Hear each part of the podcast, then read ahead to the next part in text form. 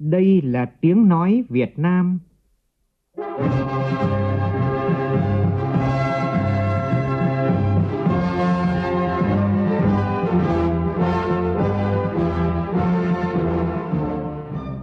là tiếng nói Việt Nam, phát thanh từ Hà Nội, thủ đô nước Cộng hòa xã hội chủ nghĩa Việt Nam.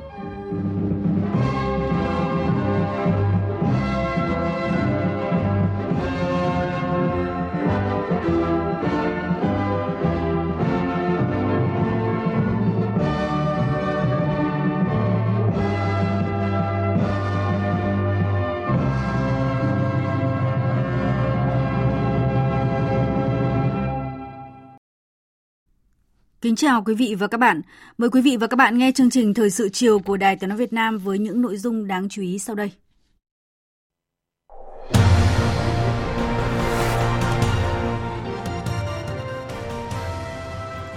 Thủ tướng Phạm Minh Chính chủ trì họp phiên thứ 5 của Ban chỉ đạo nhà nước các công trình dự án quan trọng quốc gia trọng điểm ngành giao thông vận tải, bàn các giải pháp tiếp tục tháo gỡ khó khăn vướng mắc thúc đẩy thực hiện các công trình dự án.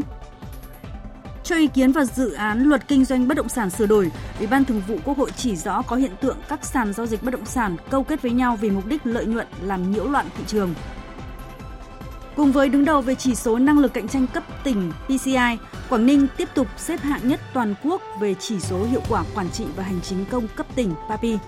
Báo cáo PAPI 2022 cũng cho thấy, mặc dù Việt Nam thực hiện công tác phòng chống tham nhũng mạnh mẽ trên toàn quốc, song người dân vẫn bày tỏ quan ngại hơn về tham nhũng so với một năm trước đó. Bộ Y tế khuyến cáo người dân tuân thủ biện pháp phòng dịch trong bối cảnh gia tăng các ca mắc COVID-19. Trong phần tin thế giới, Mỹ cùng các đồng minh xử lý vụ dò dỉ tài liệu mật được cho là làm lộ năng lực quân sự của một số đối tác của Mỹ. Quỹ tiền tệ quốc tế IMF công bố báo cáo triển vọng kinh tế thế giới, trong đó đưa ra dự báo tăng trưởng của thế giới cũng như thách thức mà hệ thống tài chính toàn cầu phải đối mặt trong bối cảnh gần đây liên tục xảy ra các vụ sụp đổ của các ông lớn ngành ngân hàng thế giới. Chương trình còn có bài về kết quả chuyến thăm hữu nghị chính thức Lào của Chủ tịch nước Võ Văn Thưởng.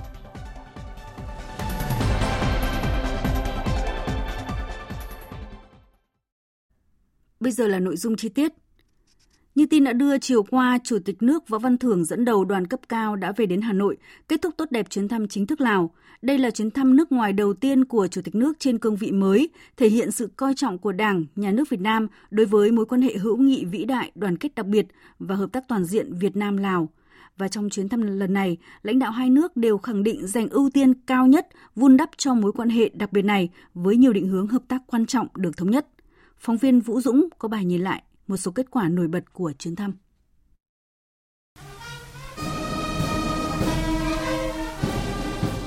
Đây là chuyến thăm đặc biệt trong bối cảnh quan hệ hai nước hết sức tốt đẹp. Tổng Bí thư Chủ tịch nước Lào Thông Luân Sĩ Xu Lít đã chủ trì lễ đón theo nghi thức cao nhất để đón Chủ tịch nước Võ Văn Thưởng, thể hiện sự trọng thị, chân tình, thắm tình đồng chí anh em –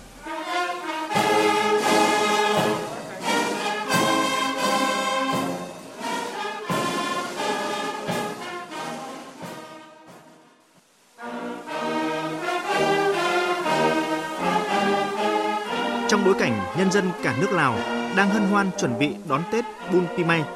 một ngày lễ lớn và thiêng liêng nhất của đất nước Lào, cho thấy tính chất đặc biệt của mối quan hệ Việt-Lào,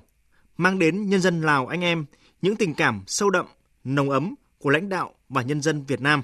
nhân dịp đầu năm mới Phật lịch 2566. Trong chuyến thăm, Chủ tịch nước Võ Văn Thưởng và Tổng Bí thư Chủ tịch nước Lào Thông Luân Sĩ Xu Lít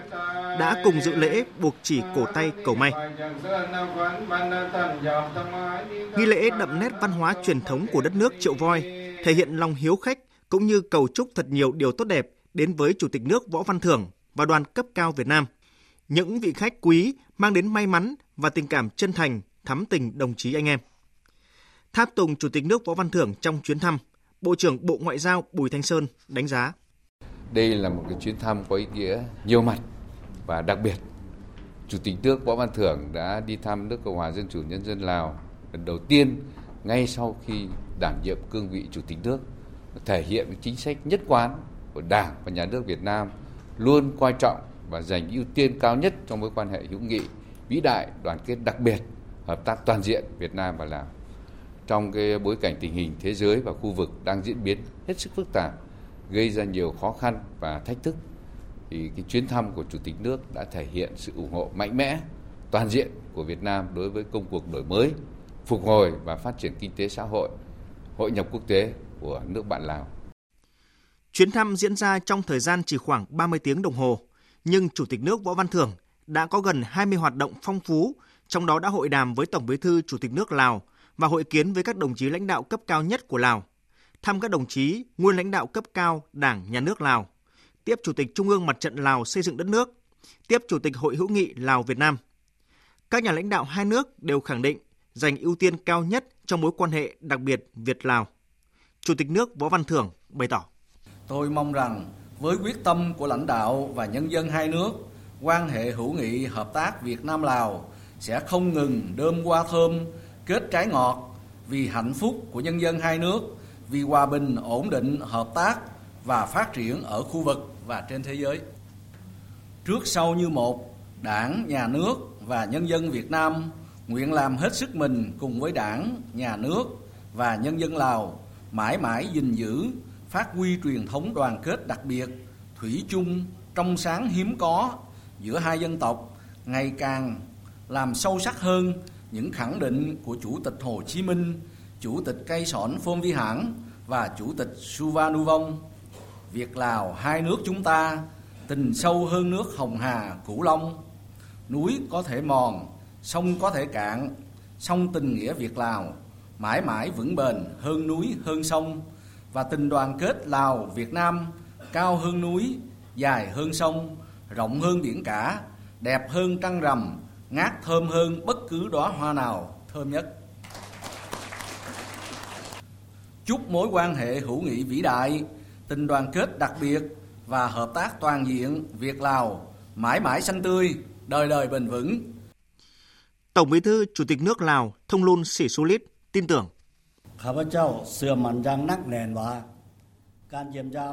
Tôi tin tưởng chắc chắn rằng chuyến thăm chính thức của đồng chí Chủ tịch nước lần này sẽ góp phần quan trọng vào việc tăng cường và phát huy truyền thống tốt đẹp của mối quan hệ hữu nghị vĩ đại, tình đoàn kết đặc biệt và hợp tác toàn diện giữa hai đảng, hai nhà nước và nhân dân hai nước Lào, Việt Nam anh em đã có từ lâu đời, ngày càng vững bền và không ngừng đơm hoa kết trái. Chúc cho mối quan hệ hữu nghị vĩ đại, tình đoàn kết đặc biệt và sự hợp tác toàn diện giữa hai đảng, hai nhà nước và nhân dân hai nước Lào, Việt Nam mãi mãi xanh tươi, đời đời, bền vững như câu thơ bất hủ của Chủ tịch Hồ Chí Minh rằng thương nhau mấy núi cũng trèo, mấy sông cũng lội, mấy đèo cũng qua. Việt Lào hai nước chúng ta tình sâu hơn nước Hồng Hà Cửu Long. Và câu thơ nổi tiếng của Chủ tịch Cai Sòn Phong Vi Hàn rằng cho dù dòng Mê Công kia có khô cạn thành bãi cát, dãy Trường Sơn hùng vĩ kia có biến thành đồng cỏ, dòng Hồng Hà rộng lớn kia có biến thành bãi đất hoang, thì hai trái tim Lào, Việt Nam, anh em vẫn mãi mãi bên nhau, không bao giờ xa cách.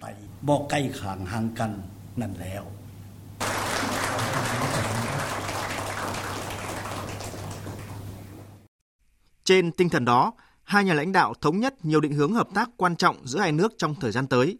Bộ trưởng Bộ Ngoại giao Bùi Thanh Sơn cho biết. Về chính trị thì hai bên tiếp tục khẳng định quyết tâm không ngừng củng cố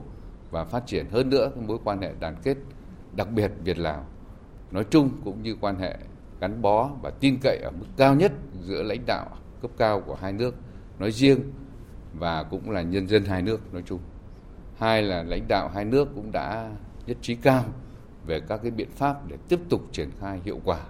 các cái thỏa thuận cấp cao của hai đảng, hai nước,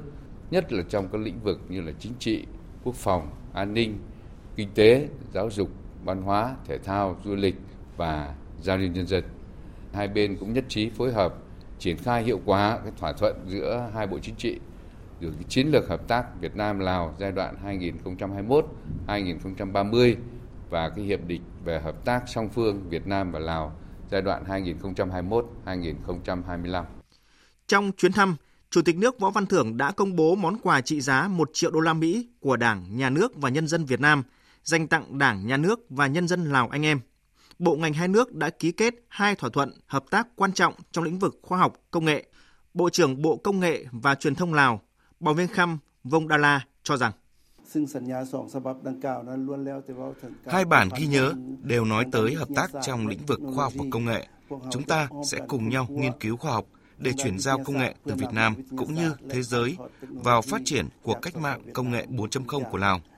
Đây là hợp tác quan trọng giúp Lào phát triển kinh tế xã hội. Chủ tịch nước Võ Văn Thưởng cũng khẳng định Việt Nam sẽ giúp Lào đảm nhiệm các trọng trách quốc tế thời gian tới như vai trò Chủ tịch ASEAN 2024, Chủ tịch Hội đồng Liên nghị viện ASEAN IPA năm 2024. Đây là điều có ý nghĩa to lớn để thực hiện thành công các vai quốc tế của Lào.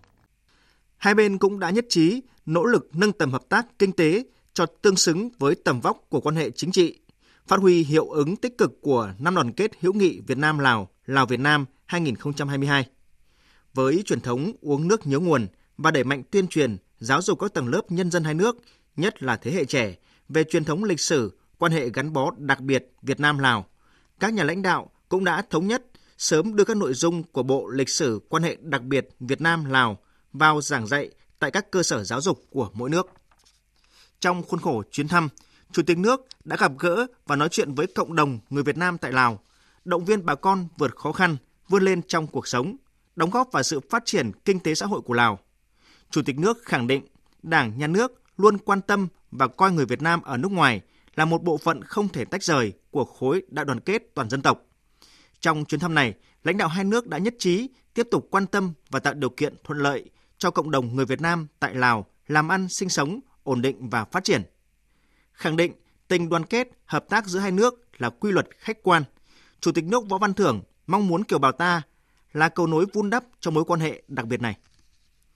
Chuyến thăm chính thức Lào của Chủ tịch nước Võ Văn Thưởng góp phần tạo sung lực mới cho hợp tác giữa hai nước trong năm 2023 và các năm tiếp theo, góp phần quan trọng vào việc không ngừng củng cố và phát triển mối quan hệ hữu nghị vĩ đại, đoàn kết đặc biệt và hợp tác toàn diện Việt Nam Lào. موفقا حصاد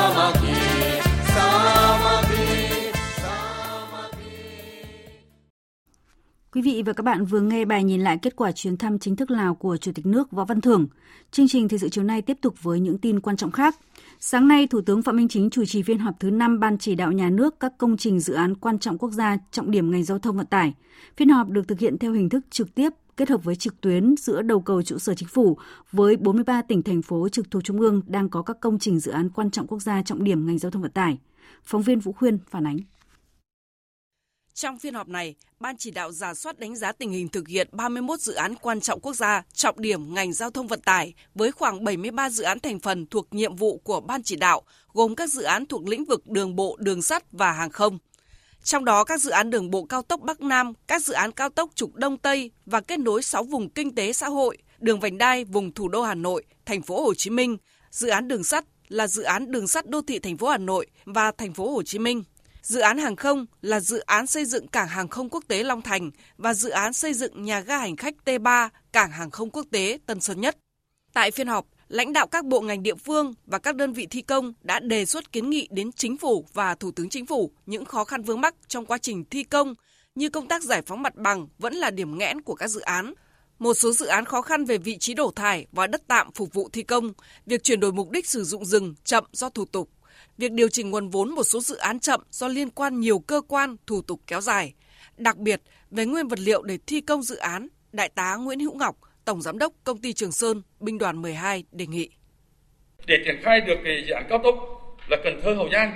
và Hậu Giang đi Cà Mau, hướng hiện nay là các địa phương làm rất tốt, đã bàn giao cho nhà thầu được 90% cái mặt bằng rồi. Đến đâu thì chúng tôi đã triển khai. Tuy nhiên, cái dự án này đi qua là cần 18 triệu phải cắt. Thì phía Trường Sơn đã phối hợp với Ban Mỹ Thuận và Bộ Giao thông Tải đã làm việc rất nhiều lần với An Giang, rồi Đồng Tháp và Vĩnh Long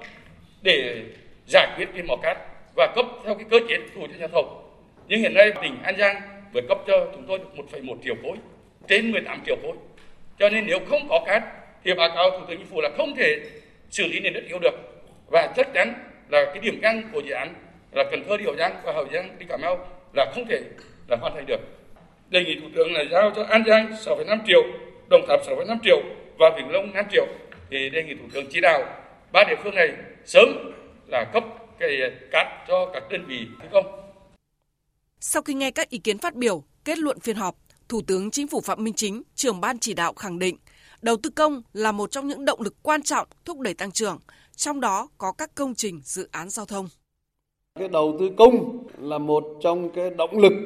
cho tăng trưởng. Vì vậy cho nên chúng ta thúc đẩy cái đầu tư công, trong đó nhất là các cái công trình trọng điểm quốc gia về giao thông thì góp phần đạt được cái đa mục tiêu của chúng ta, góp phần cho thúc đẩy cái tăng trưởng trong cái điều kiện khó khăn hiện nay, thực hiện cái chỉ tiêu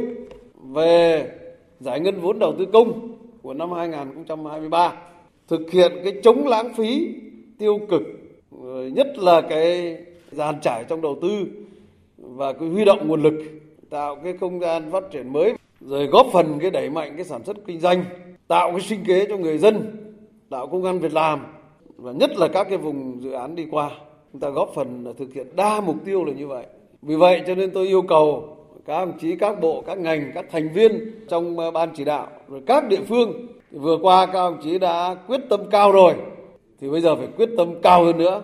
Đã cố gắng rồi thì cố gắng nhiều hơn nữa. Đã nỗ lực phấn đấu rồi thì phải phấn đấu nhiều hơn nữa. Để chúng ta hoàn thành các cái mục tiêu. Cùng với đó, người đứng đầu chính phủ yêu cầu Bộ Giao thông Vận tải phối hợp với các bộ ngành địa phương khẩn trương xử lý, giải quyết về các thủ tục dự án, tổng hợp các vướng mắc liên quan đến chuyển đổi đất lúa, đất rừng, cơ chế chính sách và các ưu đãi để báo cáo Ủy ban Thường vụ Quốc hội xem xét, thực hiện đa dạng hóa các nguồn vốn để đầu tư các công trình dự án quan trọng quốc gia, nhất là các nguồn vốn ngoài ngân sách nhà nước, nguồn vốn theo hình thức công tư, xử lý các vấn đề nguyên vật liệu xây dựng theo chỉ đạo trước đây phải cắt giảm tối đa thủ tục hành chính, tránh đùn đẩy trách nhiệm, tránh tiêu cực, lãng phí, tham nhũng. Bên cạnh đó, Thủ tướng giao các nhiệm vụ đối với từng nhóm dự án cụ thể để các bộ ngành địa phương đơn vị căn cứ thực hiện trong thời gian tới. Đặc biệt, đối với nhóm dự án đang thi công, trong đó có 3 dự án cao tốc dự kiến hoàn thành đưa vào khai thác dịp 30 tháng 4 năm 2023, gồm Mai Sơn quốc lộ 45, dầu dây Phan Thiết, Phan Thiết Vĩnh Hảo. Thủ tướng yêu cầu Bộ Giao thông Vận tải phải quyết liệt chỉ đạo các nhà thầu thi công 3K 4 kíp, tăng cường trang thiết bị nhân lực để kịp đưa vào khai thác sử dụng đúng tiến độ, đảm bảo chất lượng, kỹ mỹ thuật, an toàn lao động, đảm bảo môi trường. Đối với 14 tỉnh, thành phố là cơ quan chủ quản ba cao tốc Đông Tây và hai đường vành đai, Thủ tướng yêu cầu đẩy nhanh tiến độ triển khai để khởi công dự án trước ngày 30 tháng 6 năm 2023. Thủ tướng yêu cầu các tỉnh khu vực đồng bằng sông Cửu Long sớm tổng hợp khả năng cung cấp vật liệu cắt đắp làm cơ sở để Bộ Tài nguyên và Môi trường phân bổ cho các dự án, sớm tổng hợp báo cáo chi tiết các vướng mắc khó khăn trong công tác khai thác vật liệu xây dựng để Bộ Tài nguyên và Môi trường kịp thời hướng dẫn, chỉ đạo các cơ quan chức năng tăng cường công tác quản lý nhà nước về giá vật liệu xây dựng, công bố chỉ số giá xây dựng đầy đủ kịp thời, chống đầu cơ găm hàng, nâng giá, ép giá. Thủ tướng nhấn mạnh, Chủ tịch Ủy ban nhân dân các tỉnh thành phố phải chịu trách nhiệm xử lý chính, giao mỏ trực tiếp cho các nhà thầu. Riêng ở vùng đồng bằng sông Cửu Long, các địa phương chia sẻ khó khăn về vật liệu cùng thực hiện các dự án vì mục tiêu chung. Sáng nay tại nhà Quốc hội dưới sự chủ trì của Chủ tịch Quốc hội Vương Đình Huệ, Ủy ban Thường vụ Quốc hội khai mạc phiên họp chuyên đề pháp luật tháng 4. Trong hai ngày rưỡi làm việc, Ủy ban Thường vụ Quốc hội cho ý kiến vào các dự án luật trình Quốc hội tại kỳ họp thứ 5. Trong sáng nay, cho ý kiến vào dự án luật kinh doanh bất động sản sửa đổi, Ủy ban Thường vụ Quốc hội chỉ rõ câu chuyện cò đất rất đau đầu ở địa phương, do đó đề nghị quy định để phân biệt giữa hành vi người đi môi giới đấu giá đất với người có nhu cầu đấu giá đất thật sự. Phóng viên Lại Hoa phản ánh.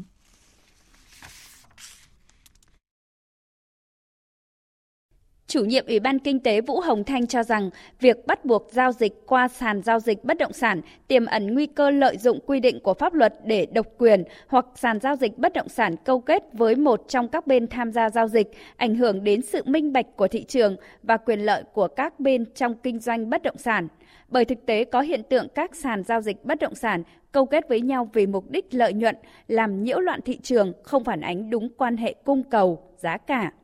Trưởng ban công tác đại biểu Nguyễn Thị Thanh nêu thực tế tại các địa phương, hoạt động của các sàn giao dịch bất động sản không phổ biến mà chủ yếu thực hiện đấu giá, giá trị quyền sử dụng đất.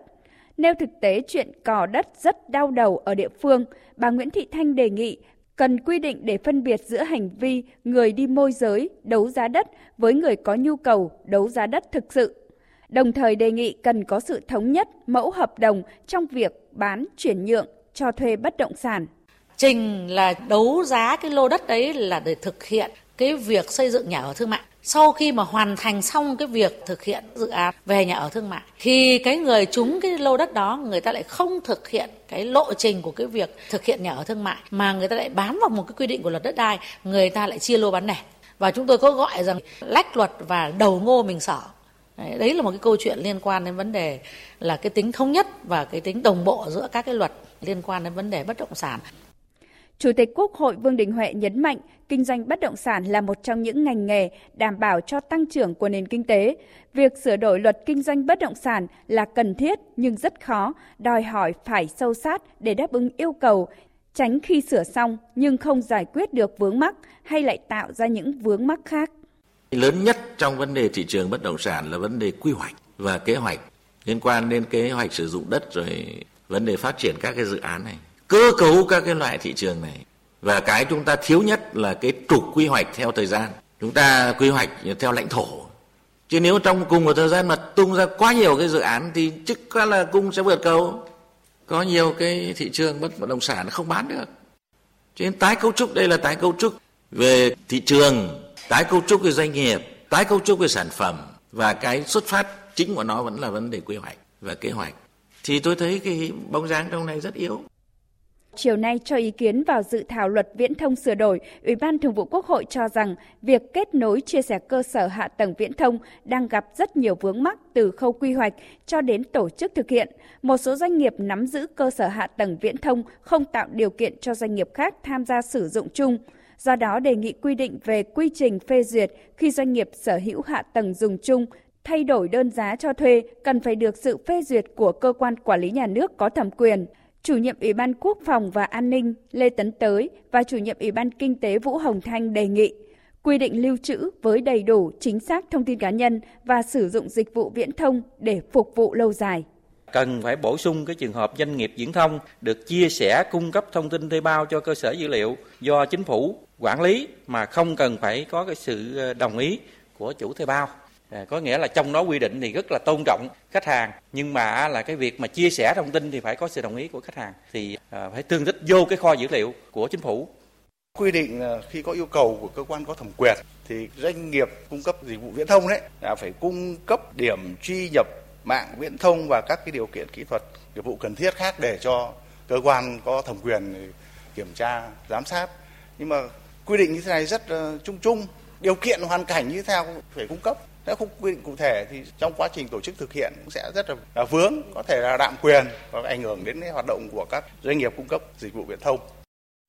Ủy ban Thường vụ Quốc hội cũng đề nghị quy định dịch vụ viễn thông công ích Việt Nam đảm bảo tính minh bạch, rõ ràng, cụ thể và tăng tính hiệu quả với mục tiêu của quỹ là hỗ trợ thực hiện chính sách của nhà nước về cung cấp dịch vụ viễn thông công ích và pháp luật về ngân sách. Đồng thời đề nghị nghiên cứu chỉnh lý các quy định đảm bảo khả thi phù hợp trong quản lý dịch vụ OTT viễn thông.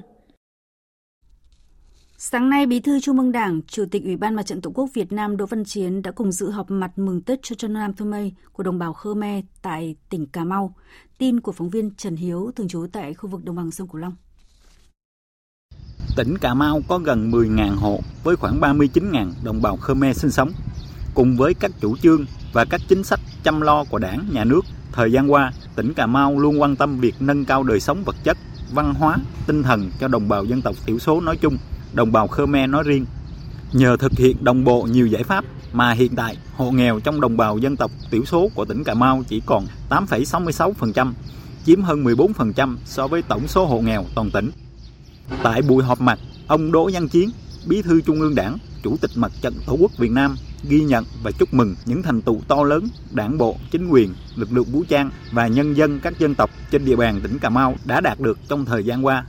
góp phần giúp đồng bào dân tộc thiểu số có cuộc sống ấm no, hạnh phúc, bản sắc văn hóa dân tộc được giữ gìn tốt đẹp. Ông Đỗ Văn Chiến mong muốn các vị chư tăng, đồng bào dân tộc Khmer, tín đồ Phật giáo Nam Tông tiếp tục phát huy truyền thống đại đoàn kết, thực hiện tốt các chủ trương, chính sách của đảng, pháp luật của nhà nước, nâng cao tinh thần tự lực, vượt khó vươn lên, tích cực tham gia các phong trào thi đua yêu nước, thực hiện tốt phương châm sống, tốt đời, đẹp đạo, xây dựng cuộc sống ngày càng ấm no, hạnh phúc. Thời sự VOV, nhanh, tin cậy, hấp dẫn. Hôm nay tại Hà Nội, chương trình phát triển Liên Hợp Quốc UNDP tại Việt Nam cùng các đối tác tổ chức sự kiện công bố báo cáo chỉ số hiệu quả quản trị và hành chính công cấp tỉnh ở Việt Nam, viết tắt là PAPI. Báo cáo cung cấp một bức tranh quan trọng về hiệu quả hoạt động của bộ máy chính quyền địa phương trong năm thứ hai của nhiệm kỳ 2021-2026, qua đó cho thấy sự thay đổi quan điểm của người dân về hiệu quả của công tác chống tham nhũng ở địa phương trong bối cảnh người dân kỳ vọng về nền quản trị hiệu lực hiệu quả, đáp ứng nhu cầu ngày càng cao của người dân. Phóng viên Thu Thảo đưa tin. Địa phương dẫn đầu về chỉ số PAPI năm 2022 là tỉnh Quảng Ninh, tiếp theo là Bình Dương, Ninh Thuận và Thanh Hóa. Ở nhóm cuối là các tỉnh Gia Lai, Điện Biên và Cao Bằng. Đáng chú ý là khoảng cách trong hiệu quả quản trị và hành chính công cấp tỉnh năm 2022 giữa nhóm điểm cao nhất và điểm thấp nhất có xu hướng thu hẹp, có nghĩa là theo đánh giá của người dân, hiệu quả quản trị và hành chính ở nhiều tỉnh, thành phố không tăng so với năm 2021. Ông Bùi Tuấn Anh, Phó Giám đốc Sở Nội vụ tỉnh Quảng Ninh chia sẻ kinh nghiệm khi nhiều năm dẫn đầu chỉ số hiệu quả quản trị hành chính công cấp tỉnh.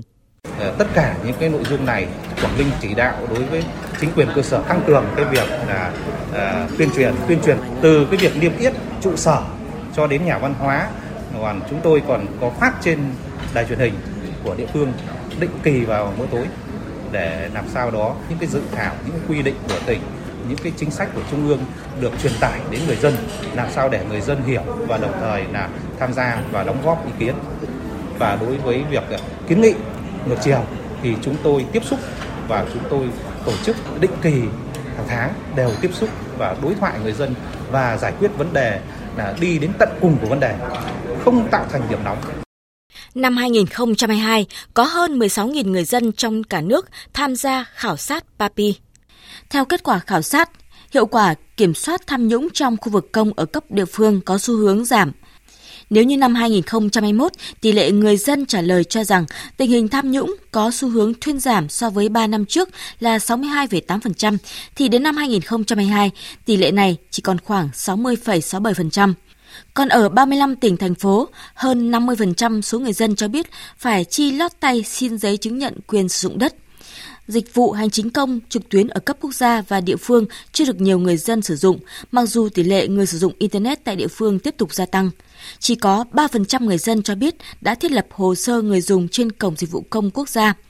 Cũng theo PAPI 2022, đói nghèo là vấn đề đáng quan ngại nhất đối với người dân trong năm 2022. Năm 2021 là vấn đề y tế, bảo hiểm y tế. Tiến sĩ Đặng Hoàng Giang, thành viên nhóm nghiên cứu PAPI cho biết.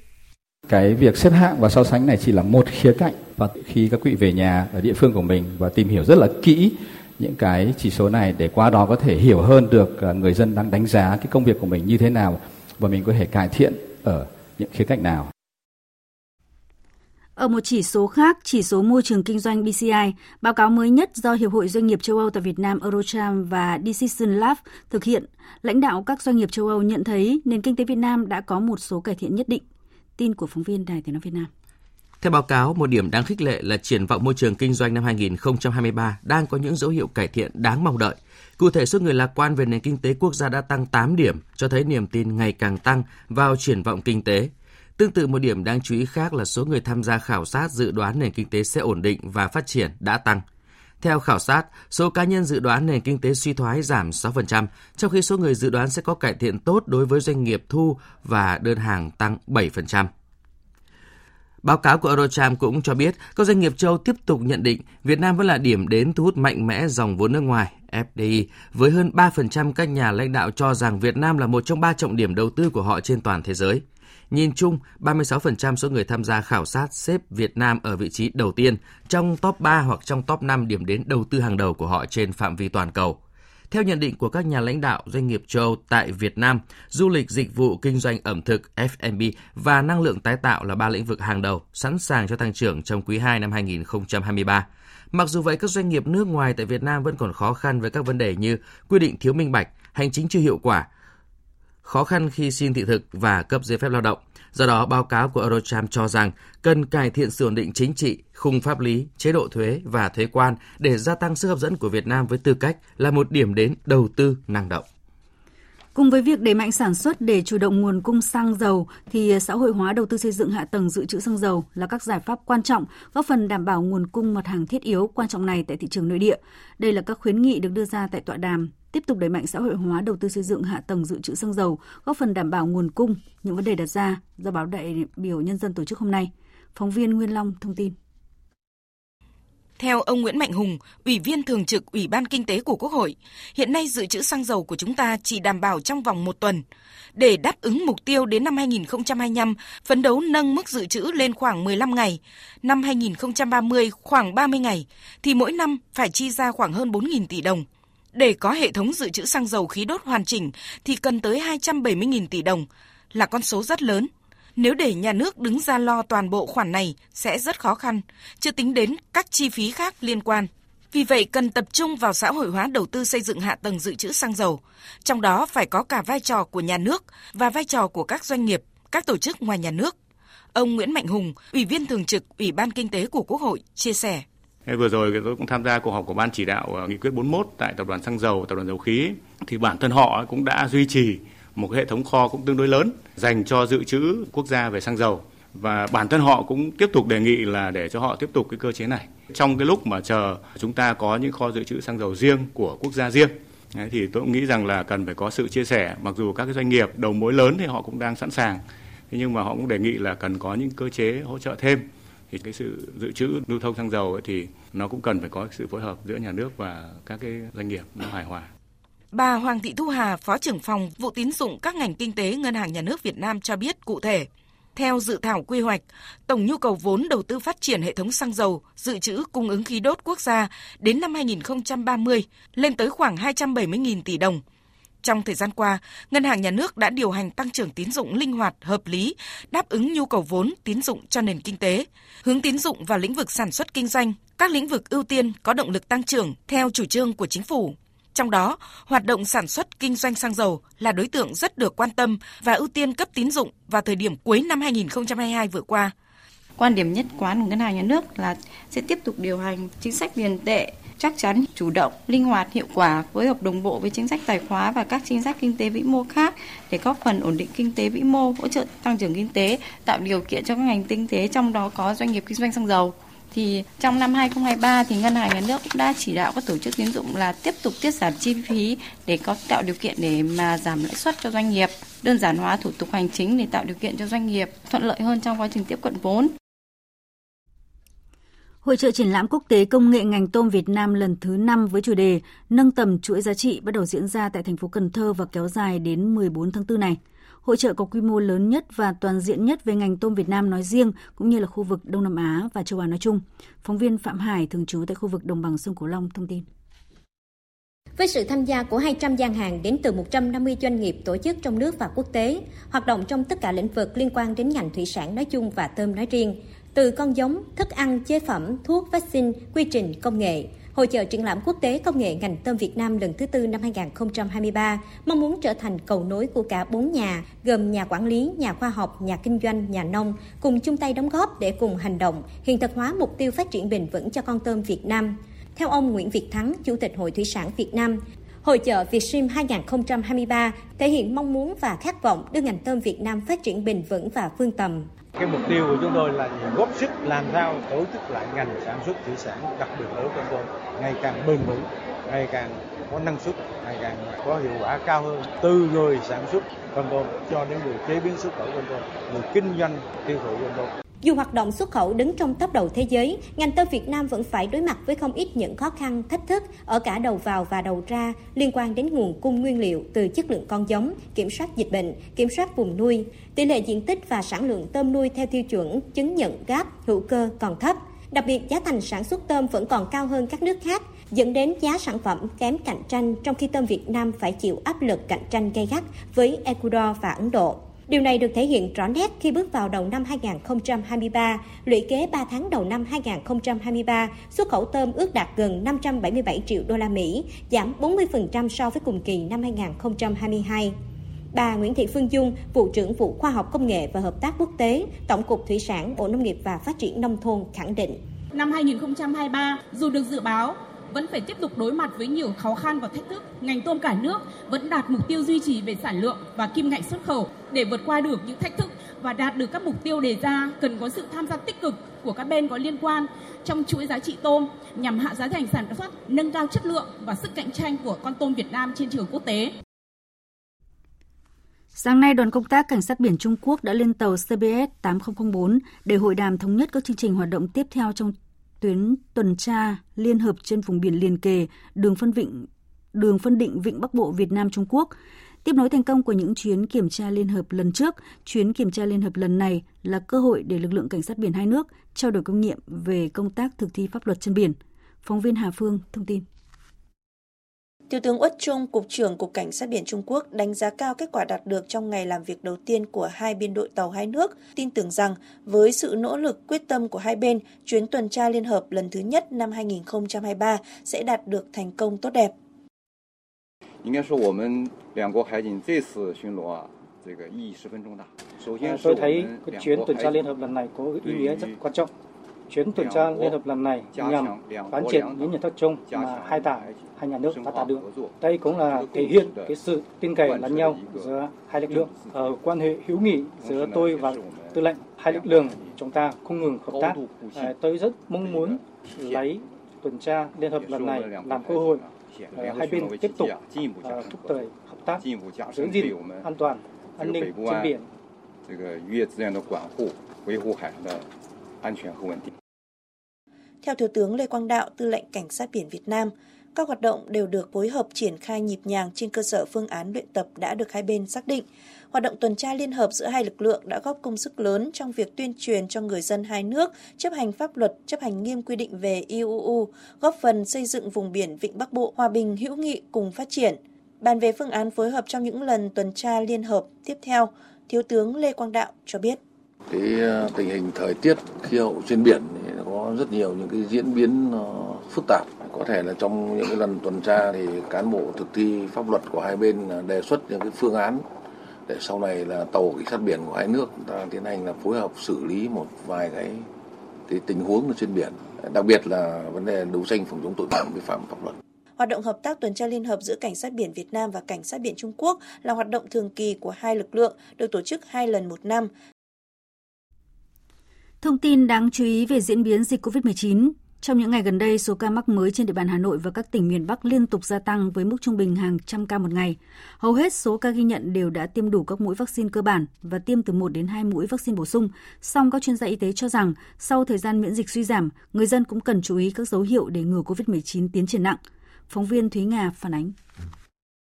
Theo Trung tâm Kiểm soát Bệnh tật Hà Nội, những ngày gần đây các bệnh viện tại Hà Nội ghi nhận khoảng vài chục ca COVID-19 đến khám và điều trị mỗi ngày. Hầu hết bệnh nhân đều có tình trạng ho khan, hát hơi, sổ mũi. Với những bệnh nhân có sốt cao liên tục, có dấu hiệu suy hô hấp hoặc có bệnh lý nền thì sẽ được chỉ định nhập viện.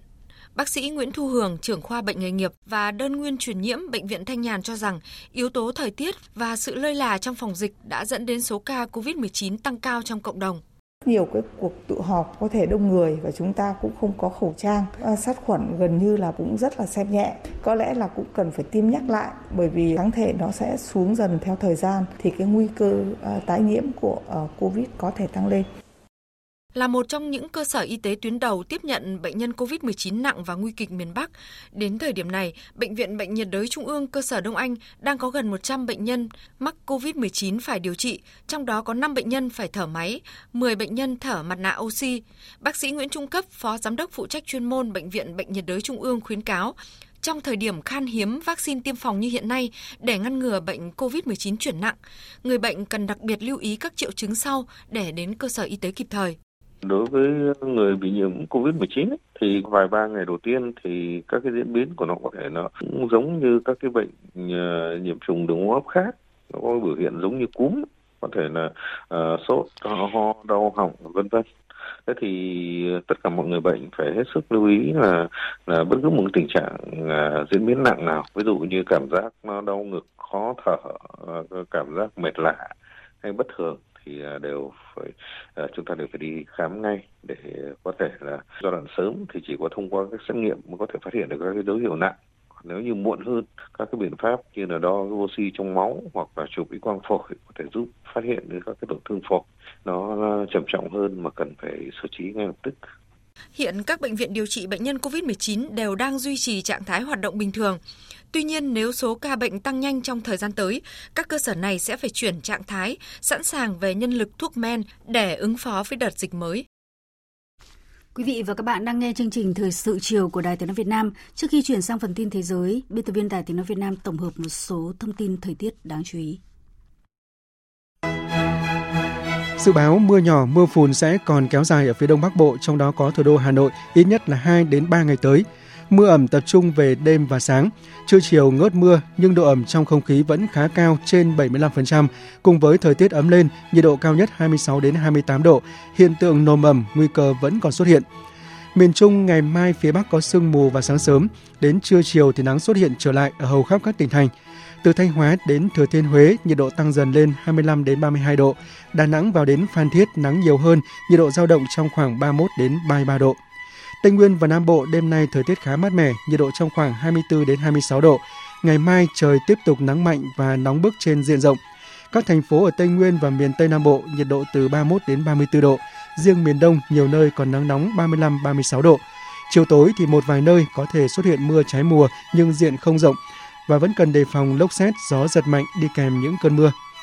Trên biển ngoài khơi hai huyện đảo Hoàng Sa và Trường Sa, đêm nay và ngày mai thời tiết tốt, tầm nhìn xa trên 10 km, gió nhẹ, an toàn cho tàu thuyền hoạt động.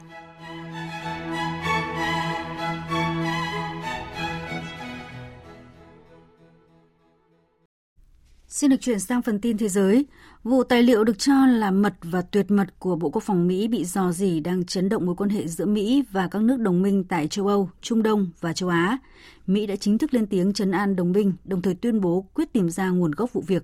Tổng hợp của biên tập viên Đình Nam. Theo tờ Politico, các thành viên trong Liên minh tình báo gồm Mỹ, Canada, Anh, Australia và New Zealand đã yêu cầu Mỹ báo cáo về tình hình. Trong khi đó, các chính trị gia ở nhiều quốc gia đã đặt câu hỏi về lý do vì sao các tài liệu mật đó lại bị công khai trên mạng Internet. Ai sẽ chịu trách nhiệm về vụ dò gì? Hay Mỹ có các biện pháp gì để xóa các tài liệu khỏi không gian mạng, cũng như các giải pháp tăng cường bảo mật thông tin sau vụ việc này hay chưa? Tướng Angus Campbell, người đứng đầu lực lượng quốc phòng Australia cho biết. Vấn đề duy trì an ninh thông tin là rất quan trọng đối với sự phát triển năng lực quốc gia, cũng như đối với niềm tin và sự tin tưởng giữa các đồng minh và đối tác. Đây là một vụ dò dỉ thông tin nghiêm trọng. Trả lời những câu hỏi này, từ Philippines, Bộ trưởng Quốc phòng Mỹ Lloyd Austin chính thức lên tiếng. Theo ông, các tài liệu xuất hiện trên mạng xã hội vào ngày 28 tháng 2 và ngày 1 tháng 3. Nhưng đến tận ngày 6 tháng 4, ông mới được thông báo về vụ việc. Sau đó, các cơ quan chức năng của Bộ Quốc phòng Mỹ đã gấp rút điều tra về vụ việc với sự phối hợp của Bộ Tư pháp cùng các quốc gia đồng minh.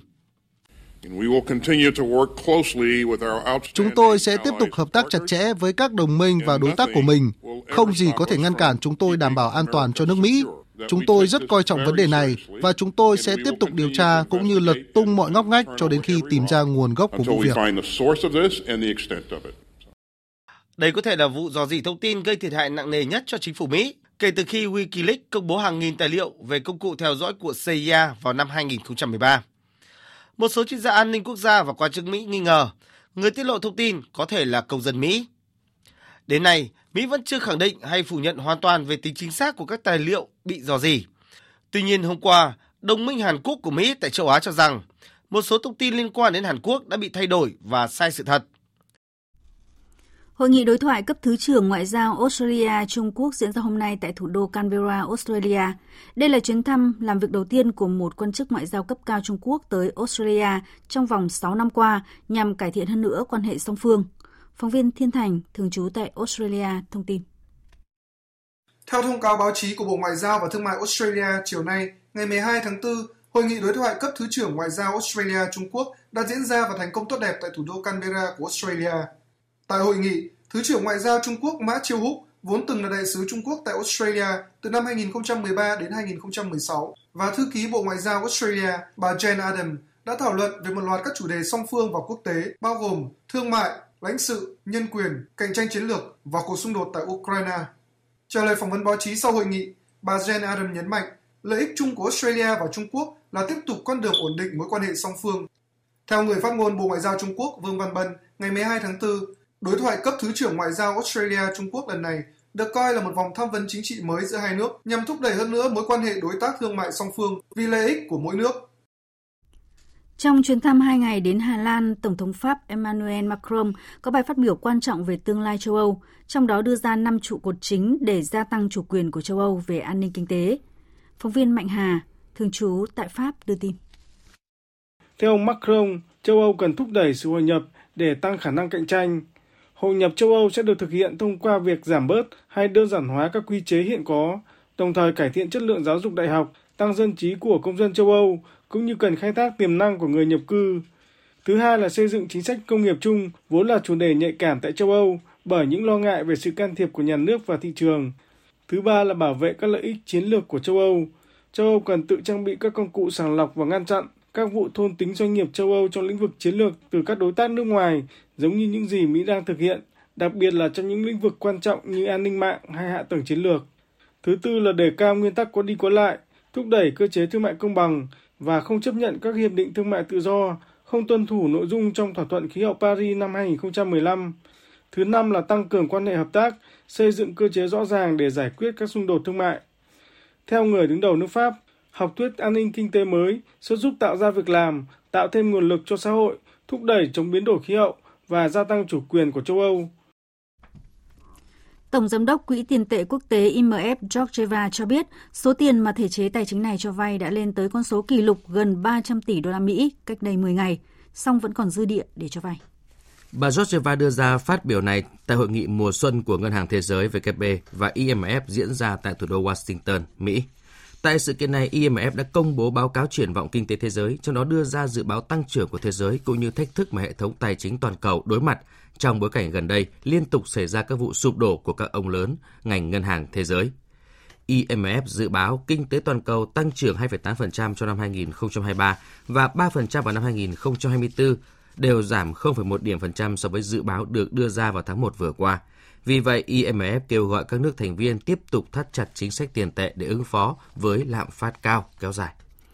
Bộ Thương mại Mỹ đang tổ chức lấy ý kiến đóng góp của các cơ quan, tổ chức và chuyên gia trong lĩnh vực công nghệ và các quy định liên quan đến trí tuệ nhân tạo AI. Đây được cho là bước đi đầu tiên của chính quyền Tổng thống Joe Biden nhằm xây dựng các quy tắc đối với công cụ AI tương tự như là chatbot, ChatGPT.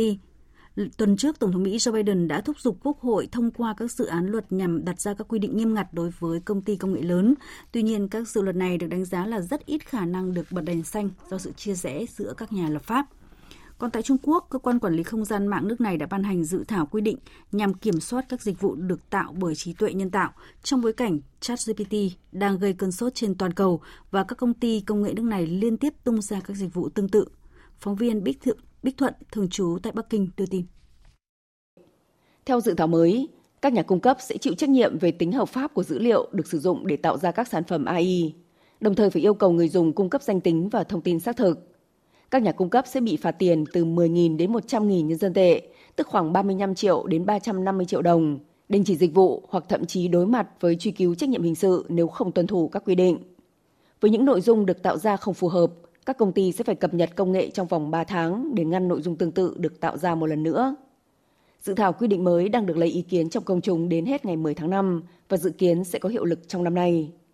Dự thảo được công bố trong bối cảnh nhiều quốc gia cũng đang tìm cách hạn chế nguy cơ từ AI. Hàng loạt ông lớn công nghệ bùng nổ đầu tư vào lĩnh vực trí tuệ nhân tạo và mức độ phổ biến đối với người dùng trong những tháng gần đây, sau khi OpenAI tung ra chatbot ChatGPT.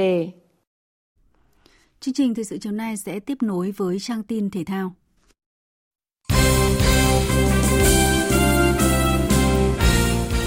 Thưa quý vị và các bạn, chiều nay vòng 6 giải Futsal HD Bank vô địch quốc gia 2023 khởi tranh. Ở vòng này, tân binh GFD Sông Hàn tiếp tục được chơi trên sân nhà Đà Nẵng nhưng đã không thể vượt qua Tân Hiệp Hưng khi để thua 0-1. Bàn thắng duy nhất của trận đấu được ghi bởi cầu thủ Đào Minh Quang. Chiến thắng này cũng giúp Tân Hiệp Hưng vươn lên vị trí thứ ba trên bảng xếp hạng với 11 điểm. Sáng nay, cuộc đua xe đạp tranh cúp truyền hình thành phố Hồ Chí Minh Tôn Đông Á 2023 bước vào chặng 10 từ thành phố Quảng Ngãi về thành phố Quy Nhơn với lộ trình 179 km. Tại đích đến, tay đua Trịnh Đức Tâm của tập đoàn Lộc Trời qua mặt Trần Nguyễn Minh Trí của Dược Domesco Đồng Tháp và Nguyễn Hướng của Đồng Nai để lần đầu tiên giành chiến thắng sau 4 giờ 1 phút 49 giây. Sau 10 chặng thi đấu, ngày mai các tay đua sẽ được nghỉ ngơi hồi phục trước khi bước vào chặng 11 từ Quy Nhơn đi Pleiku Gia Lai dài 166 km. Chỉ còn chưa đầy một tháng nữa, SEA Games 32 sẽ khởi tranh. Ngay lúc này, các đội tuyển quốc gia đang giáo diết thực hiện những khâu chuẩn bị cuối cùng. Trong đó, các võ sĩ của đội tuyển Taekwondo Việt Nam đã có cơ hội cọ sát với đối thủ mạnh tới từ Hàn Quốc để đánh giá lại năng lực trước thềm SEA Games 32. Võ sĩ Trương Thị Kim Tuyền chia sẻ. Em có thể học hỏi rất nhiều từ các bạn Hàn Quốc về cái kỹ thuật à. Hầu như kỹ thuật cơ bản của các vận động viên Hàn Quốc rất là tốt. Về kỹ thuật cơ bản cũng như là kỹ thuật nâng cao, kỹ thuật của các bạn rất là chỉnh chu, rất là ổn mà. Thì các em có thể khi mà cọ sát với các bạn thì em có thể ờ, học được có nhiều kỹ thuật mới à. Với cường độ tập luyện 3 buổi mỗi ngày cùng giáo án về kỹ thuật lẫn thể lực, các võ sĩ đều đã sẵn sàng. Bên cạnh đó, từ những đánh giá năng lực ở giải giao hữu, ban huấn luyện sẽ có thêm tính toán về nhân sự phù hợp cho năm hạng cân trước khi lên đường sang Campuchia dự SEA Games. Các vận động viên hiện đang có được thể trạng tốt nhất. Điều này hoàn toàn có thể giúp đội tuyển Taekwondo hoàn thành mục tiêu đặt ra là giành từ 2 đến 3 huy chương vàng. Ở môn đấu kiếm, Vũ Thành An được coi là mỏ vàng của thể thao Việt Nam tại các kỳ SEA Games. Sau 4 kỳ đại hội, Thành An đã giành được 7 huy chương vàng và trong lần thứ 5 này, kiếm thủ người Hà Nội tiếp tục được đặt kỳ vọng lớn. So với SEA Games trước, kỳ này Thành An được thi đấu cọ sát nhiều hơn với hai giải Đông Nam Á và Grand Prix Italia. Dẫu vậy, hai giải đấu này vẫn là quá ít với một kiếm thủ chuyên nghiệp. Cái môi trường mà mình ít người để mà cọ sát cũng như là ít giải trong nước. Thậm chí là bọn em ở môi trường đỉnh cao ấy, thậm chí là một tháng phải có 2 đến 3 giải để mà thi đấu liên tục. Nên cái việc đấy nó không có. Như cái việc mà nếu mà được đi tập huấn thứ thì rất tốt. Còn nếu mà không được thì mình cũng phải là mình tìm cách khắc phục như mọi năm thôi. Chuyến tập huấn dự kiến một tháng ở Hàn Quốc bị đổ bể. Mong chờ những quân xanh chất lượng để tập cùng của An cũng không còn. Anh chỉ còn biết tự mình nghiên cứu các đối thủ và vui mình vào tập luyện để nâng cao trình độ. Thay vì ngày trước mình tập 1 thì bây giờ mình tập 2, 3. Thế là ngày xưa mình tập đến 11 giờ mình nghỉ thì bây giờ mình có thể tập đến 12 giờ. Tức là mình dồn mọi cái cái nỗ lực vào cái việc tập luyện. Chỉ có cách duy nhất là, là con đường ờ, dễ nhất. Được kỳ SEA Games nặng thì thôi, em đã tham dự thì em sẽ luôn luôn là đặt cái mục tiêu cao nhất. Đấy là giữ vững hai tấm huy chương vàng mà mình đã giành được trong các năm qua. Trước khi tham dự SEA Games 32, tuyển bóng chuyền nữ Việt Nam có cơ hội thử lửa tại giải bóng chuyền các câu lạc bộ nữ châu Á diễn ra ở nhà thi đấu tỉnh Vĩnh Phúc. Ngoài đội chủ nhà, giải còn có các câu lạc bộ đến từ Nhật Bản, Trung Quốc, Thái Lan, Đài Loan Trung Quốc, Iran, Kazakhstan, Mông Cổ và Hồng Kông Trung Quốc. Các đội được chia làm hai bảng, thi đấu vòng tròn một lượt tính điểm từ ngày 25 đến ngày 29 tháng 4. Từ ngày 30 tháng 4, căn cứ trên kết quả thi đấu vòng bảng, các đội thi đấu xếp hạng từ 1 đến 4 và từ 5 đến 9. Huấn luyện viên Trần Tuấn Kiệt đánh giá.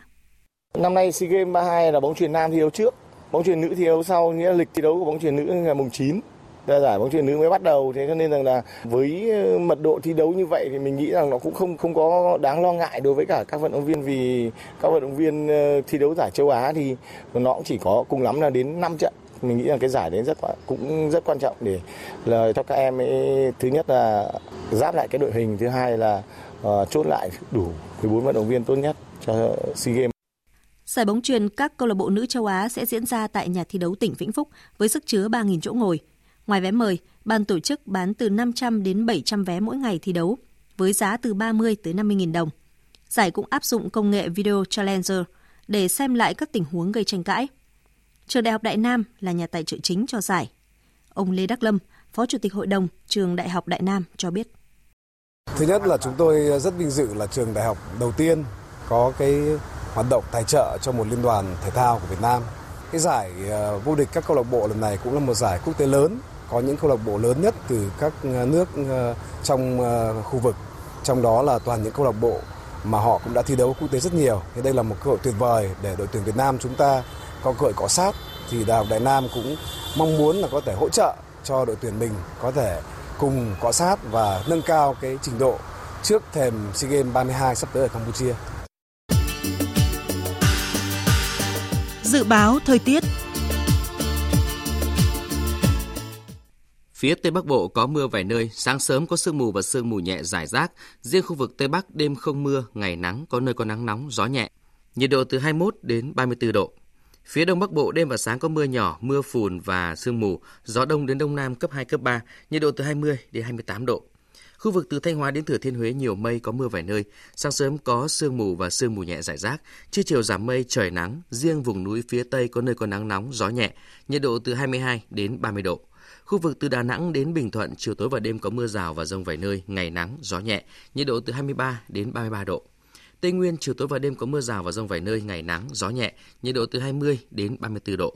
Nam Bộ, chiều tối và đêm có mưa rào và rông vài nơi, ngày nắng, có nơi có nắng nóng, gió nhẹ, nhiệt độ từ 24 đến 35 độ. Khu vực Hà Nội nhiều mây, đêm và sáng có mưa nhỏ, mưa phùn và sương mù, gió đông đến đông nam cấp 2, cấp 3, nhiệt độ từ 21 đến 27 độ. Dự báo thời tiết biển, Vịnh Bắc Bộ và vùng biển từ Quảng Trị đến Quảng Ngãi đêm và sáng có mưa phùn và sương mù, tầm nhìn xa trên 10 km giảm xuống dưới 1 km trong sương mù, gió đông bắc đến đông cấp 3 cấp 4. Khu vực Bắc Biển Đông có mưa rào và rông vài nơi, tầm nhìn xa trên 10 km, gió Đông Bắc đến Đông cấp 4. Riêng vùng biển phía Đông Bắc, gió Đông Bắc cấp 5 có lúc cấp 6, giật cấp 7, biển động. Khu vực giữa Biển Đông có mưa rào và rông vài nơi, trong cơn rông có khả năng xảy ra lốc xoáy và gió giật mạnh. Tầm nhìn xa trên 10 km, giảm xuống 4 đến 10 km trong mưa, gió nhẹ. Riêng phía Đông có gió Đông Bắc đến Bắc cấp 4. Các khu vực Nam Biển Đông, khu vực quần đảo Hoàng Sa thuộc thành phố Đà Nẵng và khu vực quần đảo Trường Sa thuộc tỉnh Khánh Hòa có mưa rào và rông vài nơi, tầm nhìn xa trên 10 km, gió nhẹ. Vùng biển từ Bình Định đến Ninh Thuận, vùng biển từ Bình Thuận đến Cà Mau, vùng biển từ Cà Mau đến Kiên Giang và Vịnh Thái Lan có mưa rào và rông vài nơi, tầm nhìn xa trên 10 km, gió nhẹ. Chương trình thời sự chiều nay đến đây là hết. Chương trình này do các biên tập viên Thu Hòa, Minh Châu, Nguyễn Hằng biên soạn và thực hiện với sự tham gia của phát thanh viên Sơn Tùng, kỹ thuật viên Thế Phi, chịu trách nhiệm nội dung Nguyễn Thị Tuyết Mai. Cảm ơn quý vị và các bạn đã quan tâm theo dõi. Xin kính chào tạm biệt và hẹn gặp lại.